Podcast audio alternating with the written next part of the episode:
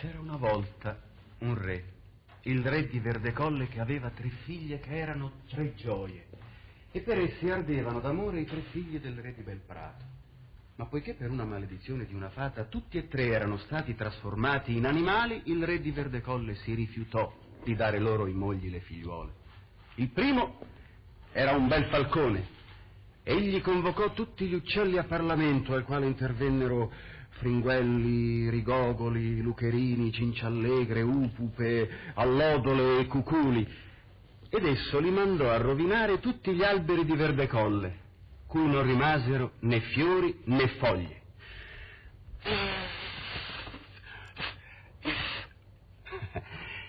Il secondo, che era un cervo, chiamò tutti i capri, i conigli, i porcospini, le lepri, insomma tutti gli animali di quel paese e li mandò a distruggere tutti i seminati così che non vi rimase un solo filo d'erba. Eh?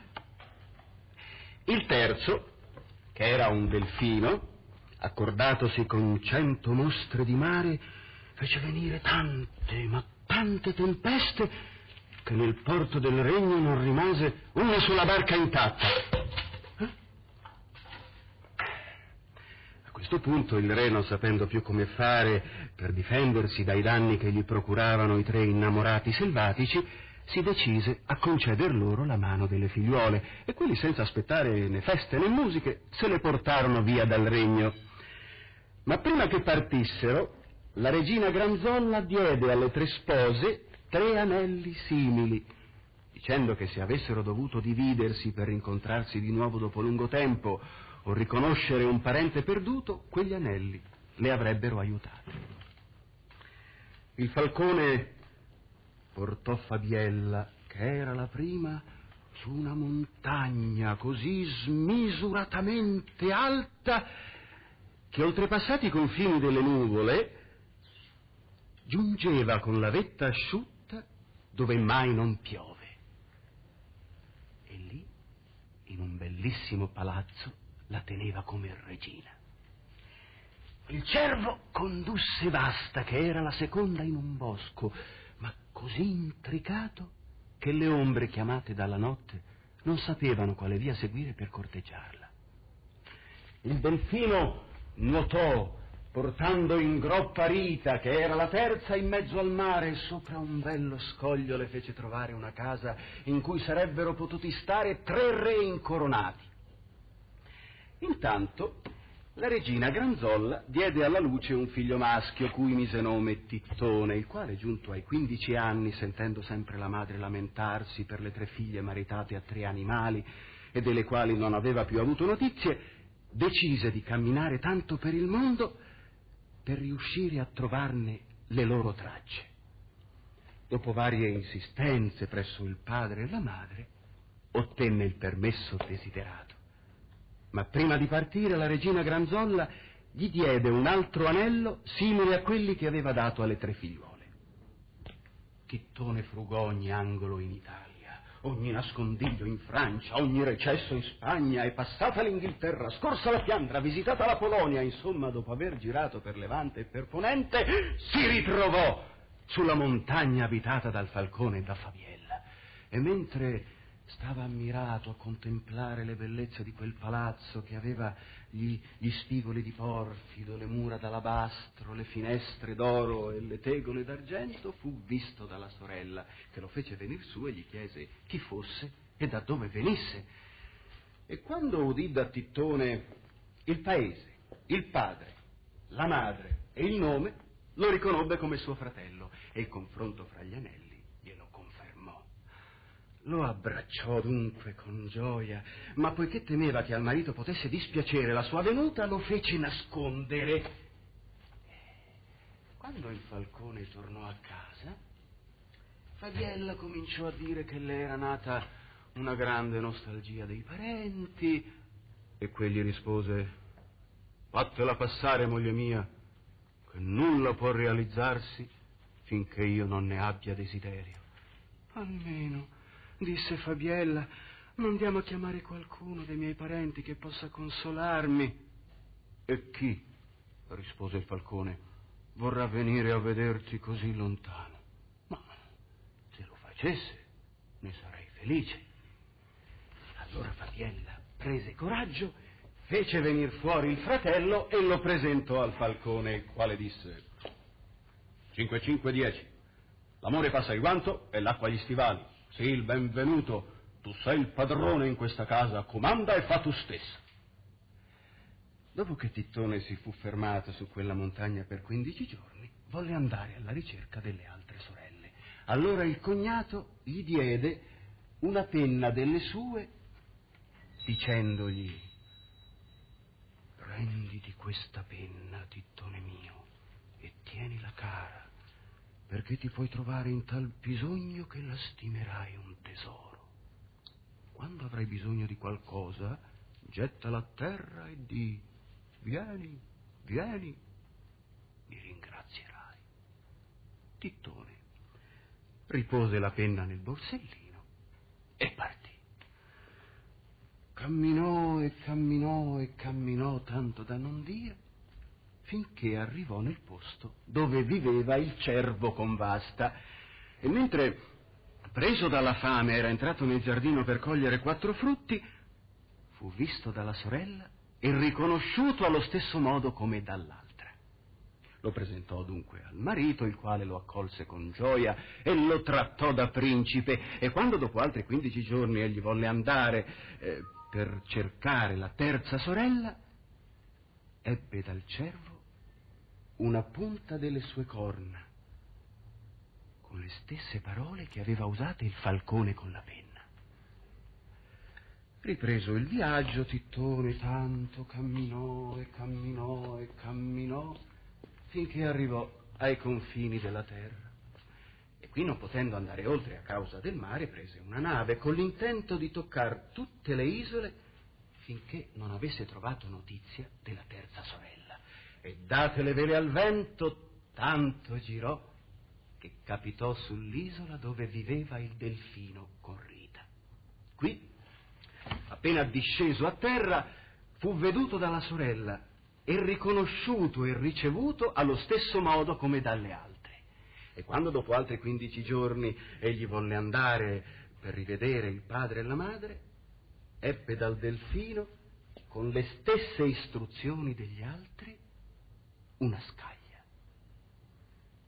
Ripreso il viaggio, Tittone arrivò sull'altra sponda e appena messo il piede a terra e fatto mezzo miglio, si ritrovò in un bosco buio, invaso dalla paura e dalle ombre, dove regnavano oscurità e spavento.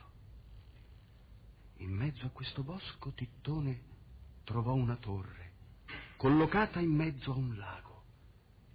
Alla finestra della torre una bellissima giovane e ai piedi della torre un orrendo dragone che per fortuna dormiva. Questa, appena veduto Tittone, con voce sommessa e in tono pietoso gli disse Oh, bel giovane mio, il cielo ti ha mandato a conforto delle mie miserie. Toglimi dal potere di questo serpente tiranno che m'ha rapita al re di Chiaravalle mio padre e mi ha confinato in questa torre buia dove sto mettendo la muffa. Oimè, rispose Tittone, e chi può accostarsi all'orrendo dragone che ti atterrisce con la vista? Aspetta un po' che cerchiamo di mandarlo via lo stesso. E sull'istante gettò a terra la penna, il corno e la scaglia che gli avevano dato i cognati dicendo vieni, vieni. E sull'istante come se quegli oggetti fossero eh, stille d'acqua estiva che fa nascere le ranocchie, si videro comparire davanti il falcone, il cervo e il delfino, i quali tutti insieme gridarono Eccoci, che cosa comandi? Tittone al vederli lì presente se ne rallegrò e disse vorrei togliere dalle grinfie di quel dragone quella povera giovane, demolire ogni cosa e portarmi una bella moglie a casa mia. Facciamo dunque svelti, disse il cervo, che guai e maccheroni si mangiano caldi. Allora il falcone fece apparire una schiera di uccelli grifoni che volando alle finestre della torre rapirono la giovane e la portarono presso Tittone e i cognati. Ah, e se da lontano essa era parsa a Tittone una luna, da vicino gli sembrò un sole, tanto era bella. E mentre egli l'abbracciava mm, mm, mm, e le diceva dolci parole, il dragone si svegliò e si lanciò verso Tittone per divorarlo, quando il cervo fece apparire una schiera di leoni, tigri, pantere, orsi, gatti mammoni che gli saltarono addosso con le unghie e lo ridussero a brandelli. Dopo di ciò, Tittone voleva partire quando il delfino gli disse Anch'io voglio esserti utile e poiché non resti traccia di questo luogo così cupo e misterioso e maledetto, fece crescere il mare che uscito dalle sue sponde andò a cozzare così violentemente contro la torre che la divelse dalle fondamenta. Tittone cominciò a ringraziare i cognati, i quali risposero, siamo noi che dobbiamo ringraziare questa bella signora, perché per merito suo torneremo alle nostre vere sembianze. Noi, per la maledizione di una fata data a nostra madre, ricevemmo fin dalla nascita la maledizione di essere celati sotto spogli animali finché non avessimo liberato la figlia di un re da un grande pericolo. Ecco giunto il tempo da noi desiderato e già sentiamo in questo petto nuovo spirito, in queste vene nuovo sangue. E sull'istante diventarono tre bellissimi giovani, i quali l'uno dopo l'altro cominciarono ad abbracciare il cognato e a toccare la mano alla nuova parente, la quale era tutta rapita dalla gioia.